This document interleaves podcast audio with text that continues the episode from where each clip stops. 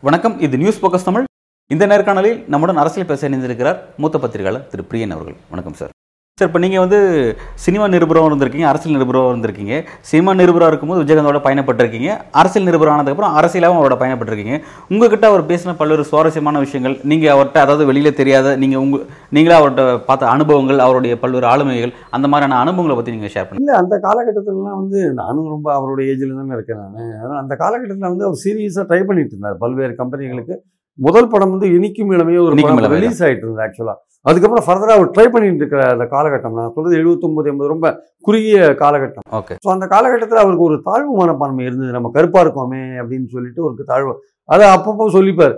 என்ன சார் நீங்கள் நாலஞ்சு கம்பெனிக்கு போனால் ஒன்றும் தேடுற மாதிரி தெரியல சார். ஓகே எல்லாம் போவா போவா இப்போவா நீ தடிக்கிறாங்க எல்லாம் அப்படிலாம் சொல்லுவார் அவர். ஓகே அவர் தன்னோட பலவீனத்தை தான் அசிங்கப்படுத்த வெளிப்படையாக சொல்லுவார். அதை பற்றி சொல்ல இருக்கிறதுனால நமக்கு ஒரு இது கிடைக்காது போல் இருக்கு. ஸ்கோப் அப்ப நாங்க சொல்லுவோம் நீங்க ஏன் கவலைப்படுறீங்க? ரஜினிகாந்த் அப்பதான் மேல வந்துட்டு இருக்காரு. ஆமாம் அவரே கருப்பா தான் இருக்காரு. அவருக்கே வாய்ப்புகள் எல்லாம் கிடைச்சிட்டு இருக்கு. அதனால Okay. நீங்க கவலைப்பட வேண்டிய அவசியம் இல்லை சார். உங்களுக்குன்னு ஒரு வாய்ப்புகள் கிடைக்கும் அப்படின்னோம்னா அவருடைய முயற்சியில தான் அவர் மேல வந்தார். அவருடைய வளர்ச்சியை நான் பார்த்துருந்தேன். எயிட்டியில் வந்து அதுக்கப்புறம் அவரோட கான்டாக்டில் இல்லை. நான் அதுக்கப்புறம் அந்த திரும்ப துறைத்துறை வளர்ச்சியை நம்ம பார்த்துட்டு இருக்கோம். அவருடைய படங்கள்லாம் அது எப்படிப்பட்ட படங்கள் சட்டமின் கையில் ஆகட்டும் அம்மன் கோயில் கிழக்காலே பல படங்கள் நல்ல படங்கள்லாம் அவரோட படங்கள்லாம். இந்த ரமணா உட்பட பார்த்தீங்கன்னா கேப்டன் பிரபாகரன் உட்பட பார்த்தீங்கன்னா நல்ல படங்கள்லாம் அவர் கொடுத்துருக்காரு. ஸோ அதனால் அந்த வளர்ச்சியெலாம் வந்து அந்த சமயத்தில் அவருக்கு ஒரு தாழ்வு மனப்பான்மை இருந்தது. மற்றபடி நம்ம பல கம்பெனிகளுக்கு போயிட்டு வந்த அனுபவங்களை அவர் சொல்லுவார் ஷேர் பண்ணுவார். இன்றைக்கி இங்கெல்லாம் போனேன் சார் இவரை பார்த்தேன் அவரை பார்த்தோம் ஒன்றும் சரியாக வரா மாதிரி தெரியல ஊருக்கே போயிடலாம் போல இருக்குது அப்படின்னு சொல்றப்ப ராவுத்தர் சொல்லுவார் இல்லை இல்லை டெஃபினட்டாக ஏதாவது ஒரு வாய்ப்பு கிடைக்காது இருக்காது அப்படின்னு அவர் சொல்லுவார். அவர் சமாதானப்படுத்துவார். அது மாதிரிலாம் நம்ம இருந்திருக்கோம். பட் பாயிண்ட் என்னன்னா வந்து அவருக்கு காம்ப்ளெக்ஸை வந்து போக்கி அவருக்கு ஒரு தன்னம்பிக்கை கொடுத்ததுல ராவுத்தருக்கு ஒரு பங்கு உண்டு. அவர் ரொம்ப கஷ்டப்பட்டாரு வாழ்க்கையில. அவருக்கு சாப்பாட்டுக்கே கஷ்டம். அந்த மாதிரிலாம் எதுவும் கிடையாது. அந்த மாதிரிலாம் அவர். அவரோட பேக்ரவுண்ட் பார்த்தே ஒரு மாதிரிலாம் இல்ல. ஏதோ சினிமாவில் ரொம்ப கஷ்டப்பட்டு யோசிச்சு ஒரு நாலடிக்கு நாலு ரூம்ல இருந்தாரு. காத்தால டிஃபன் கூட சாப்பிட மாட்டார். அப்படிலாம் அவர் இல்லை சார் அவர் வந்து அவரோட ரூம்ல வந்து பத்திரிகை நிறைய அந்த காலகட்டத்திலே அவர் உட்கார்ந்துருப்பாங்க. ஓகே எனக்கு தெரிஞ்ச பேர் சொல்ல விரும்பல. அந்த அந்த காலகட்டத்திலேயே அவர் பத்திரிகை அவரோட பத்திரிகை நிருபர்கள் அவர் கூட இருப்பாங்கன்னா ஓகே. அந்த அளவுக்கு பழகுவார் அவர் ஆக்சுவலாக ஓகே அதனால வந்து அவர் சினிமா பத்திரிகை நிருபர்கள் அவரோட சினிமா பத்திரிகை நிருபர்கள் அவர் கூட. இருப்பாங்க. ரெண்டு மூணு பேர் அவர் ரூம்ல பார்க்கலாம் நீங்க ரெகுலராகவே அவங்க பேரை சொல்ல விரும்பல. சில. பேர் இல்லை இப்போ ஓகே ஸோ அதனால வந்து பாயிண்ட் என்னன்னா வந்து அவரை பொறுத்த மட்டும் வந்து அவரோட முயற்சியால் தான் சினிமா துறைக்கு வந்தார் அவர் ஆக்சுவலாக அதான் பாயிண்ட் பிரச்சனை என்னன்னா அரசியலில் வரும்பொழுது அதிமுக திமுகவுக்கு மாற்றாக இருந்தார் தெளிவாக இருந்தார். கூட்டணி வேண்டான்றது தெளிவாக இருந்தார். கூட்டணியில் தடுமாறி போயிட்டார். உடல்நிலை சரியில்லாத போச்சு. குடும்பத்தோட இன்ஃப்ளூயன்ஸ் வந்தது. எல்லாமே அடி வாங்கிடுது இனிமேல் அதில் பார்ட்டியோட ஃப்யூச்சர்ன்றது விஜயகாந்த் தான் ஆக்சுவலாக அவர் இல்லை இப்போது அந்த ஆத்மா போயிடுது அதனால் விஜய பிரேமலதா என்னதான் நீங்கள் இப்போ தன்னை ப்ரொஜெக்ட் பண்ணிட்டா கூட இனிமேல் பார்ட்டிக்கான செல்வாக்கு இருக்காது. பத்தோட பதினொன்னா தேமுதிக இருக்குமே தவிர அதற்கென்று அந்த இழந்த பெருமையை அது மீட்டெடுக்கிறதுக்கான வாய்ப்பே கிடையாது என்பது என்னுடைய கருத்து. சார் இப்போ இந்த விஷயத்தை நம்ம கடைசியாக வருவோமே. தேமுதிக மீட்க முடியுமா மீட்க முடியாதுங்கிறத நம்ம பிறகு பேசணும்னு நினைக்கிறேன்.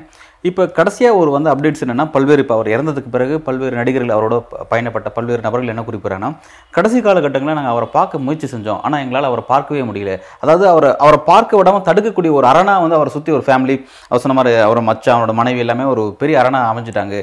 பலரை பார்க்க முடியல. அவளையும் இப்போ விஜய் வந்து இப்போ அவர் வந்தாங்க. விஜய் வந்து தாக்கப்பட்டார். செருப்பு மூலம் தாக்கப்பட்டார். அதுக்கு காரணம் என்னென்னா விஜயோட ஆரம்ப கட்டத்தில் அவர் வளர்ச்சிக்கு விஜயகாந்த் பெரிய அளவில் உதவி செஞ்சிருக்காரு பட் அவரே இதுவரை எந்த உதவியும் செய்ய அவரை முடியாத போது விஜய் சார்பாக எந்த உதவியும் அவருக்கு செய்யப்படலை.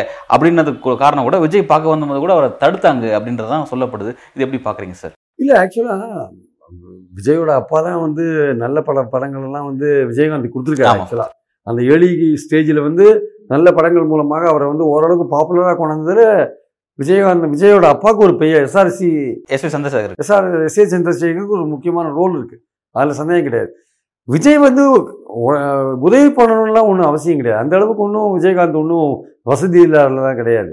வந்து உடல்நலம் சரியில்லாத போது வந்து பார்த்துருக்கலாம். அவர் பார்த்தாரா இல்லையா அது இப்போ அந்த தாக்கப்பட்டாருன்னு சொல்லுங்க செல்வமணி போன்றவர்கள்லாம் போய் பார்த்துருக்காங்க. இப்போ சமீபத்தில் ரெண்டு அவர் செல்வமணி சொன்னதுலேருந்து ரெண்டு வாரத்துக்கு முன்னாடி அவர் பார்த்துருக்காரு. சார் இப்போ ஆனால் தியாகுலாம் போய் பார்த்துருக்காங்க. இவங்கள பார்த்துக்கலாம்னு சொல்றீங்க.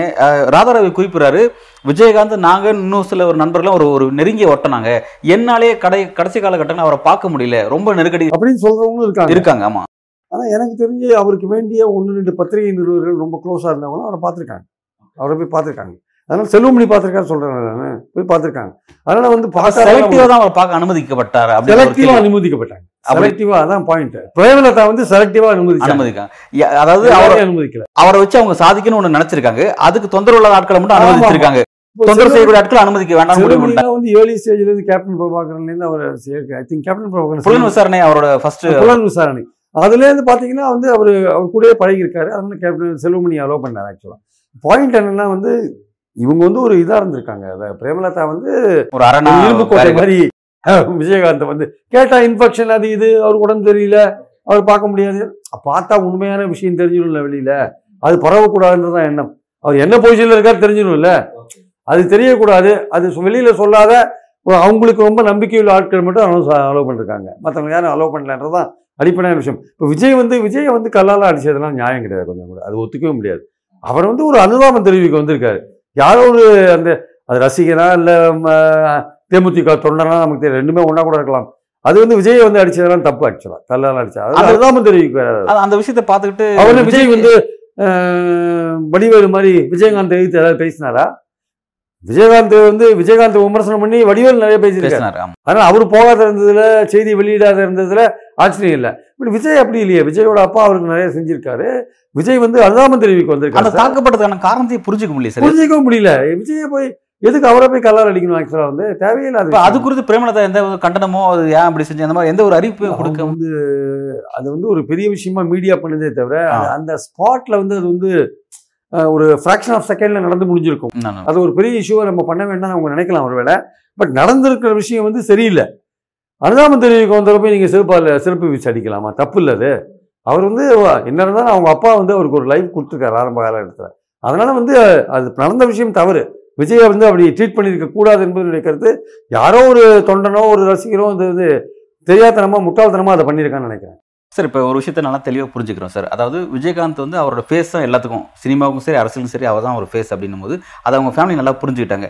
அவர் மூலமாக தான் வருமானம் வருது அப்படிங்கிறத அவங்க புரிஞ்சுட்டாங்க அவர் மூலமாக பல்வேறு டீலிங்ஸை பொலிட்டிக்கல் சார்ந்து கூட்டணி சார்ந்து பல்வேறு டீலிங்க்கு பின்னாடி ஃபேமிலியை நின்றுருக்காங்க. ஒரு அமௌண்ட் எல்லாம் இருக்குது அது பின்னாடி எல்லாம் இருக்குது அப்படிங்கிறத நம்ம புரிஞ்சுக்க முடியுது அப்படி இருக்கும்போது இவர் தான் நாளைக்கு நமக்கு வேணுங்கிற வருமானத்தெல்லாம் கொடுக்கக்கூடிய ஒரு நபராக இருக்கிறதுனால அப்போ அவரை இன்னும் உயிர்ப்போடு வச்சுக்கிறதுக்கு காரணமாக அவர் இன்னும் ஆக்டிவாக வச்சுக்கிறதுக்கு காரணமாக இன்னும் நமக்கான பலன் கிடைக்குமே? ஏன் அதை தவற விட்டாங்கன்னு நான் ஒரு கேள்வி உருவாகும் தவற விட்டாங்கன்னா அவரோட ஹெல்த் அந்த அளவுக்கு மோசமா போயிடுது இல்லை இல்ல சார் இப்ப என்ன இப்ப என்ன குறிப்பிடா மருத்துவர்கள் என்ன குறிப்பிடறாங்கன்னா ரஜினியோட நிலைமை இதை விட மோசமா இருந்துச்சு. அவரையே மீட்டு கொண்டு வந்துட்டாங்க. விஜயகாந்த் ஏன் மீட்க முடியலன்ற ஒரு கேள்வி மருத்துவ ஒரு கேள்வி முன் கரெக்டுங்க, இருக்கலாம். பட் ஆனால் ஒவ்வொருத்தருடைய அனாட்டமி ஒவ்வொரு மாதிரி இருக்கும். அவங்களுடைய Okay. இது, அதனால வந்து இவருக்கு இருந்தது மாதிரியே தான் அவரும் இருக்கலாமான்னு சொல்ல முடியாது. ஓகே ரஜினிகாந்துக்கு கொடுத்த அதே ட்ரீட்மெண்ட்டை இவருக்கும் கொடுக்கறதுக்கான வசதி இவங்ககிட்ட இருக்குல்ல? இவங்களும் ஒன்றும் வசதி இல்லாதவங்க. அதுதான் அதனால வந்து இவங்களும் எல்லா விதத்திலும் ட்ரை பண்ணி பார்த்துருப்பாங்க. அது ஒரு கட்டத்துக்கு மேலே அது போயிடுறதுனால ஒன்றும் பண்ண முடியாதுன்னு சொல்கிறப்ப என்ன பண்ண முடியும்? அதனால் இவங்க ட்ரீட்மெண்ட் கொடுத்துறதுலாம் எந்த வித பிரச்சனையும் இருந்திருக்காது. ஆனால் அப்படி ட்ரீட்மெண்ட்டில் இருக்கிற மனிதனை வந்து தன்னுடைய அரசியல் லாபத்துக்காக மேடையில் ஏற்றி கொடுமைப்படுத்தினது இருக்குல்ல அதுதான் கண்டிக்கத்தக்கது. சில டாக்டர்ஸ் எப்படியும் குறிப்பிட்றாங்க. அதாவது விஜயகாந்தோடைய அந்த மரணத்தை கொஞ்சம் தள்ளி போட்டிருக்க முடியும். அதுக்கு வந்து அவருக்கு நிறைய கேர் எடுத்துக்கணும். பர்சனலாகவே நல்லா ஃபேமிலி சார்ந்த ஒரு நல்ல கேர் எடுத்துருக்கணும். அந்த கேரை கொடுத்துருந்தா அவர் இன்னும் கொஞ்சம் ப்ரொடெக்ட் பண்ணி இன்னும் அவரோட ஏன்னா செவன்ட்டி ஒன்னுங்கிறதுல ரொம்ப ஷார்ட் பீரியடு இதெல்லாம் வந்து ஒரு சாவரத்தான வயசுலாம் கிடையாது. இன்னும் கொண்டு போயிருக்கலாம். ஏன் அதை செய்யலை? அதாவது ஃபேமிலி ஏன் அதை செய்யலை அப்படின்ற ஒரு கேள்வி முன் வைக்கிறாங்க. அப்படி நம்ம ஒரேடியாக குற்றம் சாட்ட முடியாது. ஏன்னா இவங்க வந்து விஜயகாந்தை வந்து ஒரு தன்னோட அரசியலுக்காக மே மேடையில் கூட்டு வந்து உட்கார வைக்கிறது போன்ற விஷயங்களை பண்ணாங்களே தவிர அதுவே ஒரு ஒரு மனிதாபிமானம் கிடையாதுன்னு நம்ம கண்டிக்கிறோம். ஆனால் அதுக்குன்னு ஒரேடியாக ட்ரீட்மெண்ட்டே கொடுக்காத இருந்தாங்க முயற்சி பண்ணாதே இருந்தாங்க ஃபேமிலியிலன்னு அது மாதிரி ஒரேடியாக குற்றம் சாட்ட முடியாது. அட்மிட் பண்ணதும் நல்ல ஹாஸ்பிட்டல் தான் அட்மிட் பண்ணியிருக்காங்க. மேட் அது- ஹாஸ்பிட்டல் அட்மிட் பண்ணிருக்காங்க. சிறந்த ட்ரீட்மெண்ட் தான் அவங்க கொடுத்துருக்காங்க.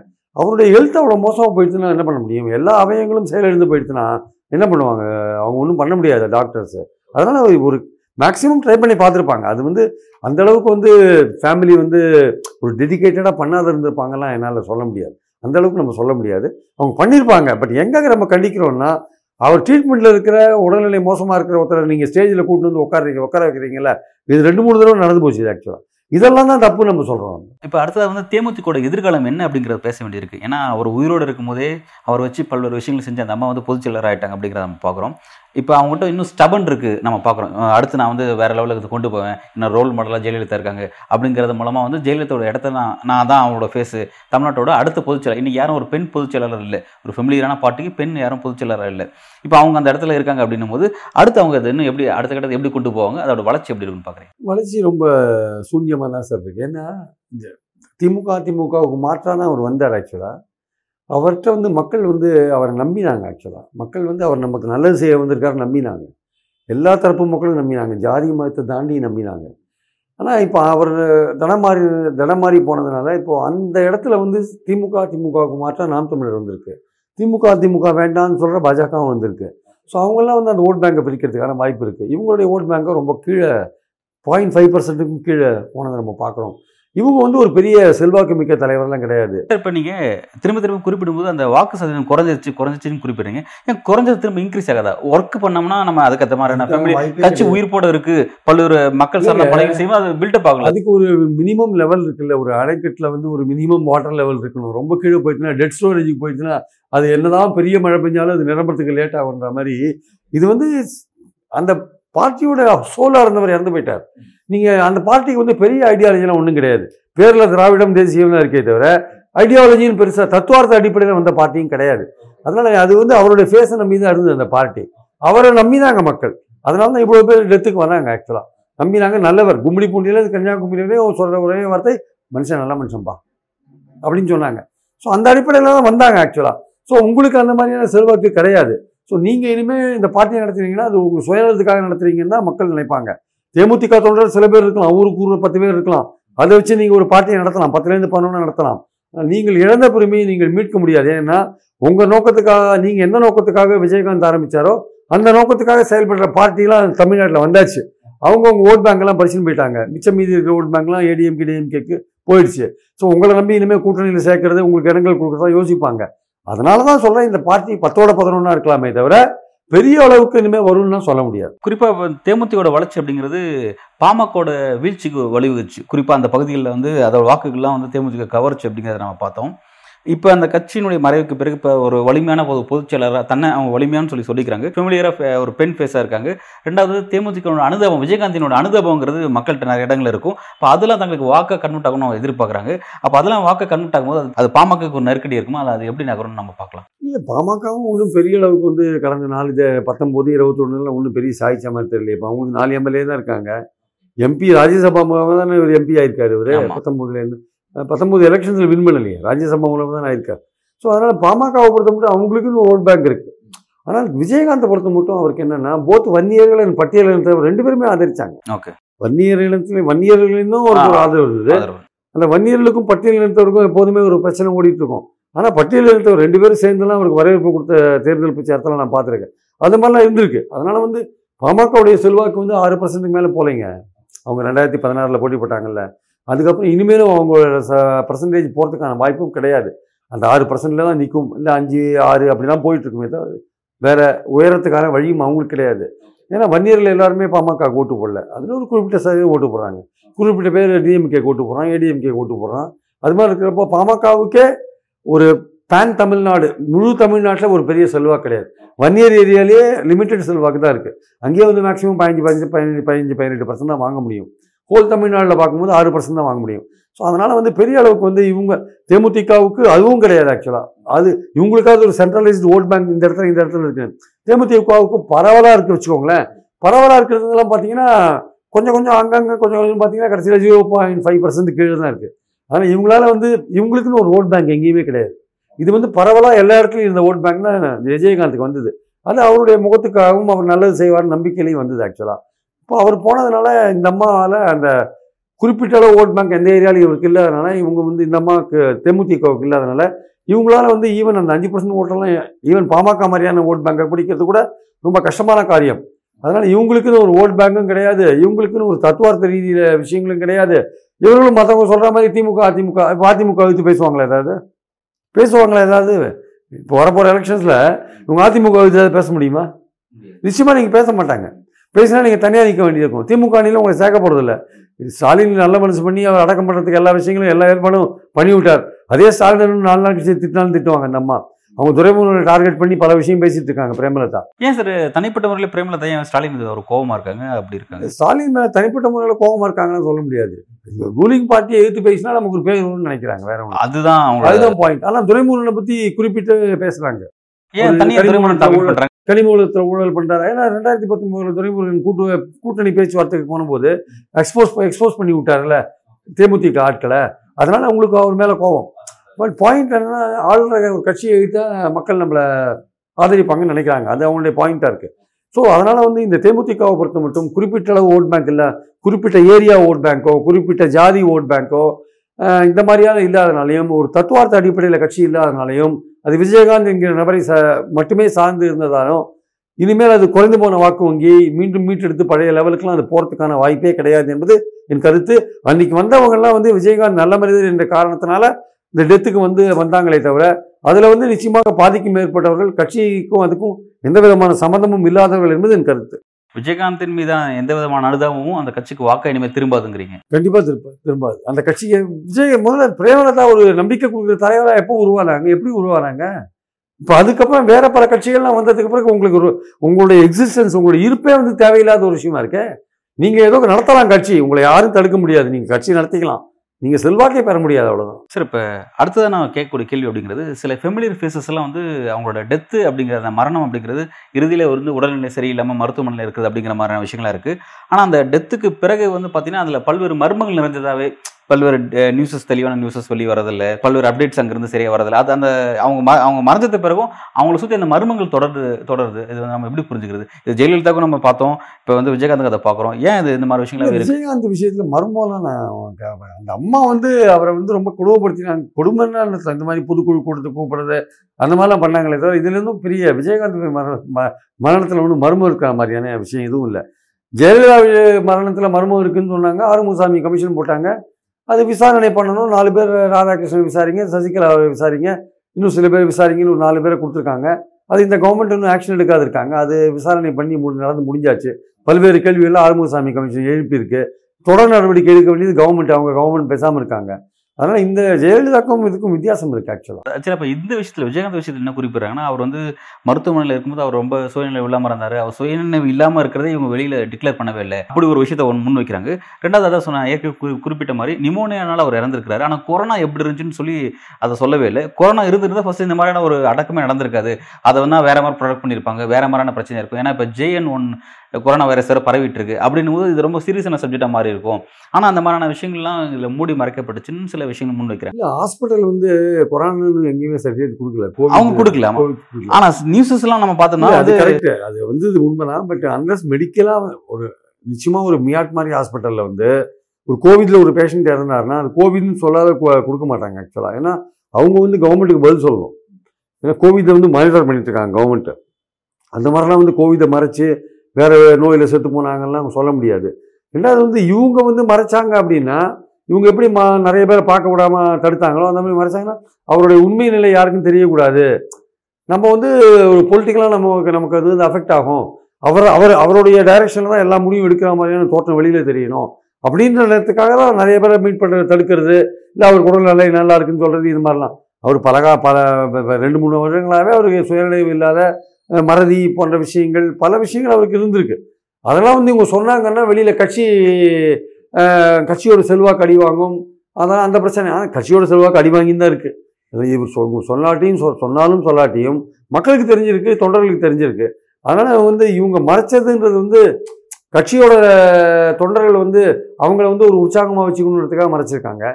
மற்றபடி வந்து வேற எதுவும் மர்மமும் இந்த மரணத்தில் இருக்கிற மாதிரி எனக்கு தெரியல. இப்போ அவங்க தொண்டர்கள் உற்சாகத்தை தான் இதை மறைச்சாங்க அப்படிங்கிறது இன்னைக்கு அது அவங்களுக்கு எதிராக திரும்பி இருக்கு அப்படிங்கறதான் ஒரு விஷயம் வந்து அவங்க என்ன தொண்டர்கள் நினைக்கிறாங்கன்னா இவரை வந்து கூப்பிட்டு வந்து மேடையில எல்லாம் உட்கார வச்சு இது பண்ணது இருக்கு இல்லையா? அதெல்லாம் அவங்க விரும்பல ஆக்சுவலாக வந்து ரொம்ப தொந்தரவுப்படுத்திட்டாங்க அப்படின்னு. அவர் மேக்ஸிமம் ட்ரீட்மெண்ட்லாம் கொடுத்துருப்பாங்க. அதெல்லாம் நம்ம அது இல்லைன்னா மறுக்க முடியாது. பட் ஆனால் அடிக்கடி கூட்டு பொதுக்குழு மேடையில் உட்கார வச்சு கூட்டத்தில் கூப்பிட்டு உட்கார வச்சு அவரை வந்து ரொம்ப தொந்தரவுப்படுத்துகிற விஷயங்கள் இருக்குல்ல அதெல்லாம் வந்து தொண்டர்களே ரசிக்கல ஆக்சுவலாக இல்ல இப்ப ஆக்சுவலா அவரோட உண்மையான கண்டிஷன்ஸ் வந்து அவர் இறுதி காலகட்டத்தில் எப்படி இருந்தது அவர் மரணத்துக்கு முன்னாடி எப்படி இருந்தது அதை வந்து வெளியில ஓப்பனா காட்டல. ஏன்னா அவர் பார்க்க வந்த பல பேர் அனுமதிக்காம அதுவே வந்து ஒரு பார்க்கறதுக்கு அனுமதிக்குது பேசப்படக்கூடிய விஷயம் மாறுது. அவங்க குடும்பத்தினர் சம்பந்தப்பட்ட விஷயம் டாக்டர்கள் சம்பந்தப்பட்ட விஷயம். அதனால் நம்ம ஒரு கேள்வி கேட்க முடியாது. நம்ம எப்போ கேள்வி கேட்க முடியும்னா அப்படிப்பட்ட ஒரு நபரை ஏன் பொது நிகழ்ச்சிக்கு கூட்டிகிட்டு வரீங்க? உங்கள் கட்சி சார்பான நிகழ்ச்சிக்கு ஏன் கூப்பிட்டு வரீங்க? அவரால் மேடையில் உட்கார முடியல விழ பார்த்தாரு? அப்படிப்பட்ட அவரை ஏன் தொந்தரவுப்படுத்துறீங்க ஒரு உடல்நலம் இல்லாத ஒரு மனிதரை எதற்காக நீங்கள் தொந்தரவுப்படுத்துகிறீர்கள் அது ஒரு மனித நாகரிகம் கிடையாதுன்றது தான் மனிதாபிமானம் கிடையாது. அதுதான் நம்ம சொல்கிறோமே தவிர அவங்க ஒழுங்காக ட்ரீட்மெண்ட் கொடுக்கல அதெல்லாம் நம்ம சொல்ல முடியாது. அவங்க ஒழுங்காக ட்ரீட்மெண்ட்லாம் கொடுத்துருக்காங்க. அவங்க மறைச்சி மறைச்சதுக்கான காரணம் வந்து தொண்டர்களுக்கு உண்மை விஷயம் தெரிஞ்சால் கட்சியோட செல்வாக்கு அடி வாங்கும். அது மாதிரி விஷயங்கள்லாம் இருக்கிறதுனால மறைச்சிருக்கலாம் ஒருவர். பல்வேறு கேள்விக்கு ரொம்ப ஆழமாகவும் விரிவாகவும் உங்களோட கருத்துக்களை வழங்கியிருக்கீங்க சார். மிக்க நன்றி.